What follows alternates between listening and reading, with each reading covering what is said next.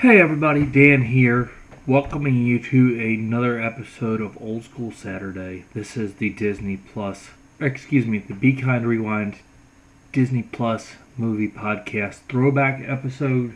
Today I am reaching into the vault, pulling out the first True Adventures episode of Disney. Or I'm sorry, I'm saying that wrong. It is the first True Adventures movie that Walt Disney produced. It is entitled The Living Desert, and we hope that you enjoy what um, Icky and I talked about. Hi. Hi ho, hi ho, it's off to work we go.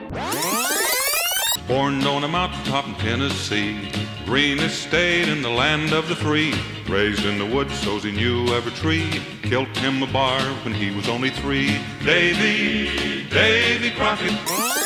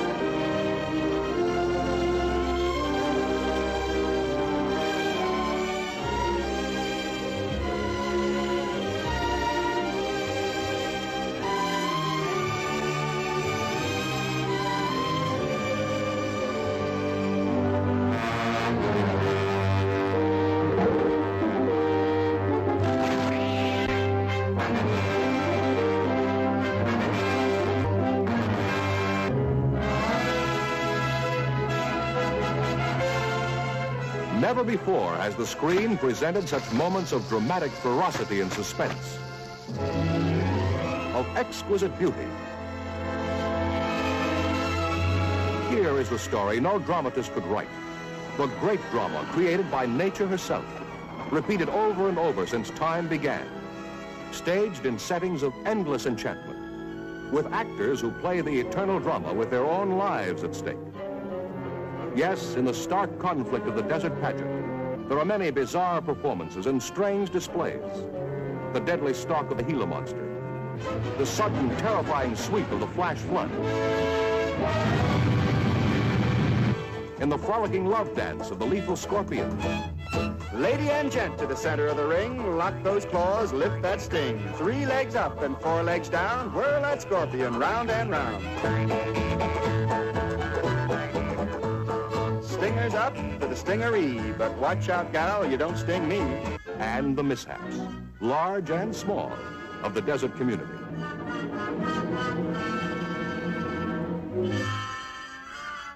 For those who seek the unusual in stirring motion picture entertainment, for those who look to the screen for moments of greatness, of fascinating realism, and the thrill of rare experience, for one of the treasured experiences of a lifetime, see The Living Desert.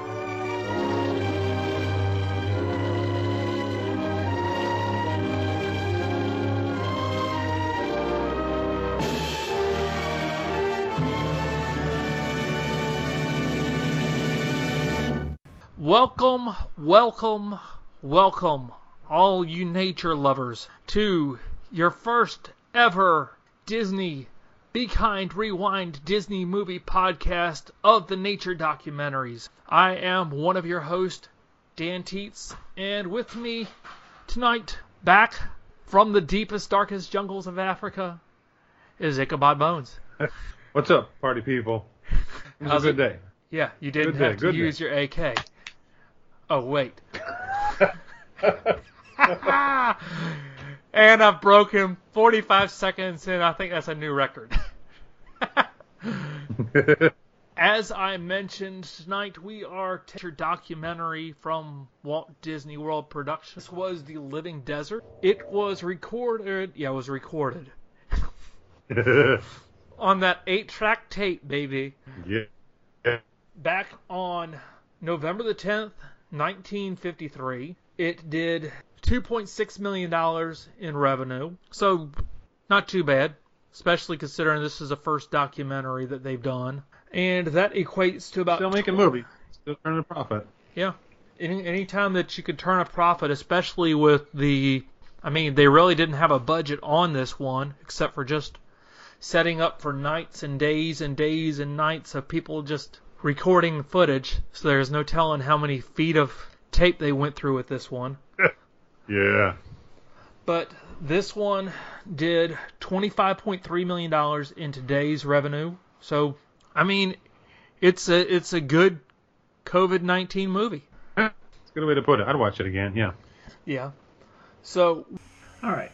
So the movie opens with the words, "This true life adventure is a drama as old as time itself, but seldom seen by human eyes. Nature sets the stage and provides the actor. Only through the endless patience of skilled photographers has it been possible to view this strange and unusual world. It then shifts to a paintbrush painting, a picture of the globe, and the narrator tells the story of the trade winds and the um, painting shows the winds pushing the clouds towards the U.S., where they meet a barrier in the mountain. The scene, the scene then shifts to a peaceful mountain range where Mount Whitney is, and on the other side is Death Valley. The narrator tells us that Death Valley was once a sea, and from there it zooms out to the painter, who adds the desert between the Sierras and the Rockies. The scene then cuts to scenes of Monument Valley in the Panner Desert, and it shows several mirages of water that don't exist when you actually get there. It then shifts to the walking boulders that weigh almost a ton, but move along the bottom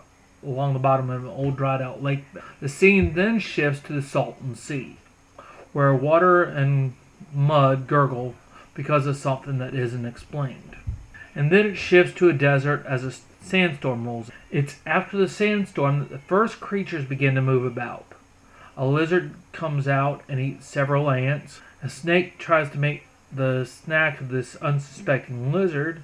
And a roadrunner snaps off the tail of a garter. snake. Scene then shifts to a tarantula cleaning out its den before snapping up a bug that happens to wander by. A chuckwalla is shown and explains and it's explained that it eats nothing but dandelion. The scene then shifts to several thousand cactus, cacti, cactus, I'm not sure how you actually pronounce the plural, and several different varieties of birds are shown making nests in the different types of cactus. Cacti is the proper way to say it. It then shows a tortoise and is told that a tortoise is able to produce its own water from leaves, which it then stores under his shell. And this is where we are introduced to the mating ritual of the tortoise. And a fight is shown between two males, which ends when one tortoise is flipped onto its own back. The scene then shifts to a coatimundi, which is a relative of the raccoon, which appears and attacks a, a scorpion, which it is almost immune to.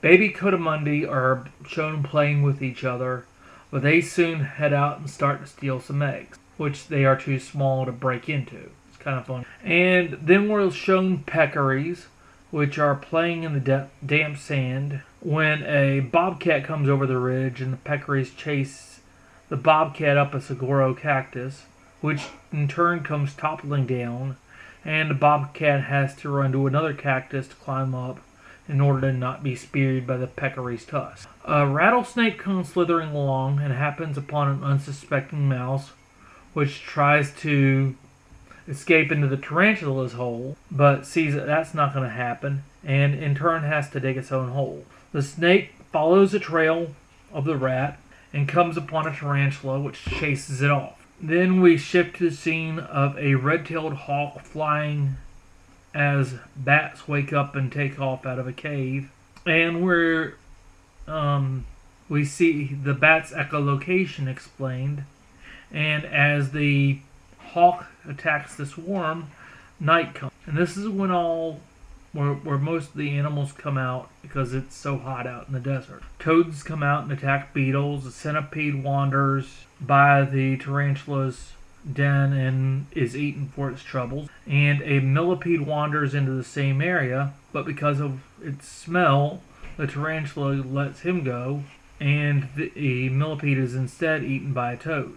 A red and yellow snake slithers across across screen as a elf and owl watches on, and then we get to see three mating rituals shown. We see the tarantula, the scorpion, and the longhorn beetle. And the longhorn beetle evades, evades both a tarantula and a toad. A kangaroo rat spends some time looking for a place to store his food and ends up running into a horny toad and another rat who is looking to spy on where the other rat is packing away its goodies. A mother kangaroo rat spies a king snake, and the king snake follows a mom into its lair, and it instead attacks a gecko instead of the kangaroo rat. A sidewinder is shown moving across the sand, and its method of travel is explained.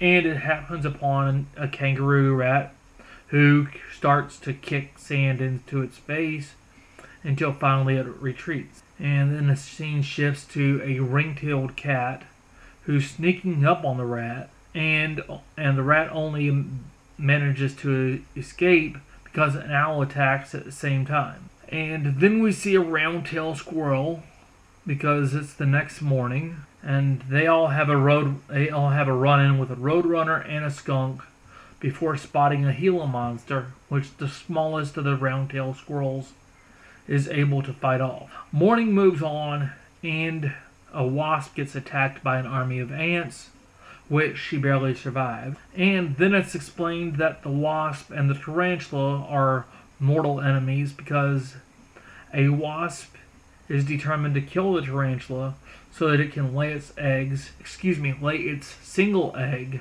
in in the body of the tarantula and continue on the wasp line. And it's shown that after the tarantula has been killed, the wasp drags it over, digs a hole, buries the body, and lays it single. A rattlesnake stalks its prey even as a red-tailed hawk stalks it, which ends up with the red-tailed hawk being victorious. And then the scene, the scene shifts to a downpour and a rainstorm which hits, and then a flash flood, which is the result of the downpour.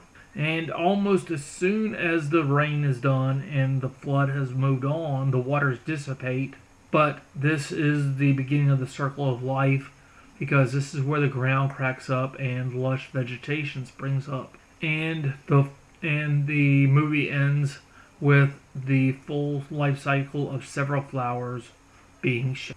So, like I've said a couple of times already in this one, this was a nature documentary, the first one that Walt Disney World had actually, yeah, Walt Disney World, that Walt Disney Productions had actually done, and I had never watched it. No, me neither. In fact, I didn't think that they actually did the documentaries until like the late like late 90s when they had the when they started celebrating Earth Day every every year with a with a movie that came out every year on Earth Day. But- Oh yeah, no, I knew they had made some. I knew they had made some early on. I think they were having some financial issues, or I think maybe it had something to do with some of the strikes. The artists went on strike with the union, hmm. and so he kind of moved things in a different direction, or or was like bored. He wanted to keep moving and trying different things. So I knew they did it, but I did, didn't. I never actually watched any of them. I guess you could call this the first real documentary, if you want to call it a real documentary, because it still is kind of dramatized. I think they had a couple pseudo documentaries, like uh, what's that one we watched where the they were talking about South America and the little plane flew across the Andes and all that. This is Oh. what that reminded me of. Yeah, and and the fact that they kept throwing in humor when you wouldn't when you at least expect it in the movie. Like you had a tarantula jump out at a bug and oops, looks like he's got another meal. Ha ha ha. Yeah, or the the lizard they called it a a deciduous dandelion eating dinosaur or something like that. They did some kind of alliteration. I like that part. I forgot the words they used, but something like that. Diminutive.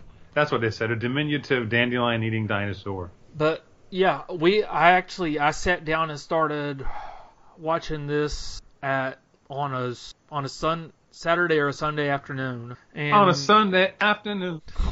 and there's another outro outtake. But Grayson woke up and started watching it. She's like, "Wait, it's actually a legitimate movie?" And she sat and watched like two thirds of the movie. And I mean, we were both sit. I was taking notes, of course, on it. But I mean, the the amount of detail that they had in it was it was not what I was actually expecting for a Disney movie. And Yeah, I had no idea what, no expectations coming in. I didn't know what it was going to be about. so would you say that it blew your mind? it blew my stinking mind. yes. And there's probably three people out there that will actually get that joke. if that. But yeah, I mean, I was I was impressed with the with the way that they actually moved. Well, I mean, it's a Disney movie, so obviously they're going to have some underlying current Yeah. with it. But the way that they could move from one piece to another piece and make it all flow together was And they still tried to paint a picture with with the music, silly music at certain times, Mhm. and like you said, the way that the narrator was throwing in humor and alliteration and you know poetry and things like that. yeah. It almost wasn't like a a full on documentary because full on documentaries are just boring and they make you fall asleep. But this was a I would even still call it a quasi documentary, maybe I don't know, Disney-fied documentary. Yeah, a Disney-fied documentary that didn't have Morgan Freeman doing the voiceover. And now Yeah, the third episode, yeah. and that is your bad impression for the episode. Please don't hate me, or maybe do hate me. I don't know, but I mean the we had one, three, four, five, eight. I mean they had probably twenty or twenty-five different animals that actually got screen time on the movies, which I actually told Grayson while we were watching it that I actually wanted a uh, Coatimundi just because that that little raccoon relative. I mean, he was cute, and he definitely give Dilly a run for his money whenever Dilly got out of line. Was that the one that was trying that was eating the eggs? Which one was that? Yeah, that Which that one was, eating the eggs? That was the that was the baby Coatimundi. Yeah. That's what I thought, yeah. Couldn't I get his jaws around the egg. Yeah. So I mean, it was trying to think of the right words for it. It was a it was an it was a good way to actually sit someone down and teach them about the desert Southwest. Yeah. Because growing up as a child of Warner Brothers, the only thing that I thought was in the desert Southwest was Wile E. Coyote and the Roadrunner. Hmm. and every once in a while, you had Yosemite Sam come in and shoot up everything. But other than that, you didn't have any other.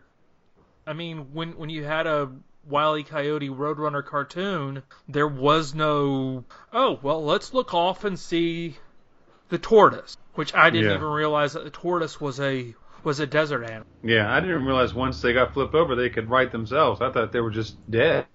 Yeah. So and the and the way that it actually showed the the perspectives how most animals out there aren't that big and I mean after I mean other than like the the Coatimundi, the tortoise, and of course the um Gila monster, which really wasn't Yeah. that big when you looked at the skinny squirrel. Right. I mean, and I could I could really understand why because none. I mean, when you're struggling to find water for things, you don't. I don't think that you would be that big. Yeah. It's about conservation and survival. Yeah, but I I I definitely came out of it saying that I learned a few things because I did I didn't know that a tortoise made water from the leaves that it ate. Yeah. And the same thing with the kangaroo rat. One was a it was a definite break from the norm because we were when you're used to cartoons and high seas adventures and things of that nature and you actually sit down and learn something for an hour and 15 minutes. Yeah. I've got I've got to give Disney two thumbs up for for making a documentary something that you would actually want to watch To see something that was entertaining and not dry as week old Thanksgiving turkey. or as dry as the desert itself. That too. Yeah. So I'm trying to think, is there anything else that that jumped out at you, like the little kangaroo rat? Leave it to me. But the most off the wall, obscure. I, my brain is just weird. I come up with the weirdest things. But there was a line that he said, and I wish I would have wrote wrote written it down. Wrote it I don't down? have the exact yeah, I don't have the exact quote, but it was, I don't have the exact quote, but there was a a point where he said something to the effect of, "In the wilderness, there is no good or bad, there is no right or wrong, there is no evil or just, there's just survival." Ooh. And so, what one person thinks, while one animal is being attacked by a monster, the other one is just getting their dinner. Yeah. And I, I thought, man, that that's that's deep. There's no evil. But if you think about it, the fact that you would actually say that there is no good or evil, that kind of transcends everything that we've been talking. I mean, yes, it's about survival, but if you don't think of things in good or evil, you're not going to see things in right or wrong. Yeah. And obviously, we're talking about animals out in the wild, not humans. I'm not trying to transfer that to us, but I just thought that was that was kind of deep that he would say that. Like the spider is a monster to the fly, right? Mm-hmm. To the fly, the spider's a monster, but on the other way, the fly is just food to the spider. He's just getting dinner. I don't know. Found that to be very deep and like, wow. So do you know cows see us as monsters? I don't know. Do cows think? No, probably not. Eat more chicken. This this show has been brought to you by Yeah, we wish. yeah. Okay. Sponsored in part by. the pe- eat more cows. Okay. Well, um, was there anything else that stuck out to you? I mean, it was. I mean, the the fact that I honestly didn't even realize that it was over until it was over, and that's Yeah. and that's not because I fell asleep or anything like that. It was because it was a it was actually a enjoyable look at something that I didn't know anything about. yeah, delightfully surprising. Yeah. So, do you have anything else before we try to work on the question? No, Okay. no, I think we s- pretty well summed it up. Okay. Well, obviously, with everything that's going on out in the desert southwest right now, this movie is painfully relevant to today's society and the need to conserve, and yet not really. yeah. I mean, it it made me realize what what the normal animal out there has to go through on a normal day. Because I think I think the movie itself kind of put things in what a two or three day time span because it started like it, yeah. started in the morning of one day and then the very end it showed like a time lapse of a of a flower growing dying withering away all in all in a day because it didn't have any um water for lack of a way to look Yeah. so I mean, it made me appreciate what what goes on out there and how the animals have to struggle. And it does come down to whether or not you're going to be somebody's dinner that night, Yeah. That's all life is for most most animals. because you because you think about it, the tarantula is the was the biggest quote unquote villain in this movie because I think she ate like three or four bugs that just happened to walk into her lair. And then at the very end of the movie, the wasp ends up killing her, dragging her to the and burying her in the sand, just like in just like somebody that ended up on the wrong side of the Vegas mafia. Yeah. Right. And it's also that way. It's the wasp one single egg could continue on the propagation of wasp versus tarantula versus ground-tail squirrel. And the circle of life is complete. Yes. And once again, we tie everything together. We did not Oh, yeah. do. We didn't do that in last week's episode, man. That's true. I have to do something retroactively now. Nah. We'll, we'll just Just we'll just go. wait for the angry emails that say, "Why didn't you tie in that Rob that um Robin Hood and and Peter Pan are first cousins because they wear the same hat?" Oh yeah, you're right. Oh. Getting back to this one, this one definitely shows the circle of life and how everything's interconnected. And it actually makes me think about, even though it's not the desert Southwest, the ride where it's the um, the ride that's in the same place as Soarin' in Epcot, where you got Pumbaa and Timon. Yeah, yeah. where everything's constantly trying to eke out an ex- and I just brought the whole podcast to a screeching halt. So, can you think of anything else that that shows the cultural relevance of the desert Southwest in today's society? no, I don't, there's not a whole lot to cover here. I think you've got it pretty well. We got the circle of life and just nature and being careful with the the species that we have. Yeah. Well, is there anything else that you would like to add before we give the people their homework? Ooh. No, this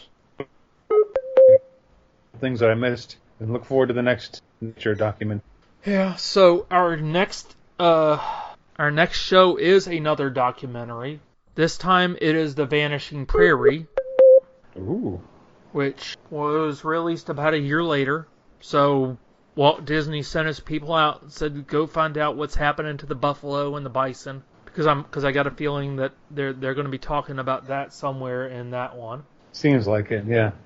And then we actually have a couple of weeks where we have actual legit Walt Disney. Oh, actually, I take that back. We've got 20,000 Leagues Under the Sea, which is one that I can definitely say I've watched about 95% of. And then if we play our cards right, we're going to have another special guest host in with the two of us to talk about something that I know you want to talk about the pre opening of Walt Disney Yeah. That was a lot of fun. That will be fun, yeah. So, and interspersed in there, of course, we have Halloween, and we have the most important of all American holidays, Columbus Day. and you can send your complaints to Be Kind Rewind DMP at gmail.com. Once again, that is Be Kind Rewind DMP, which stands for Disney Movie Podcast at gmail.com. So you've got your next assignment. Should you choose to accept it, please accept that everything that we take, that we say in jest, we do not mean to offend, because we definitely do not. Um, we're just we're just two guys talking about movies, because that's what we do. That's it. Yep. All right. Well, until we talk to you again, stay safe and stay hungry, my friends. Thank you for listening. You can send us feedback at BeKindRewindDMP at gmail.com. We welcome any kind of feedback, and it might get read on the air in a future podcast. Once again, the email address is BeKindRewindDMP at gmail.com. If you have a moment, please rate and review our podcast on whatever streaming service you are listening to us on. This and word of mouth are the two ways to help us reach a larger audience. Thank you in advance for doing this. Thank you again for listening, and we hope you have a great day. Goodbye. Do you want to build a snowman?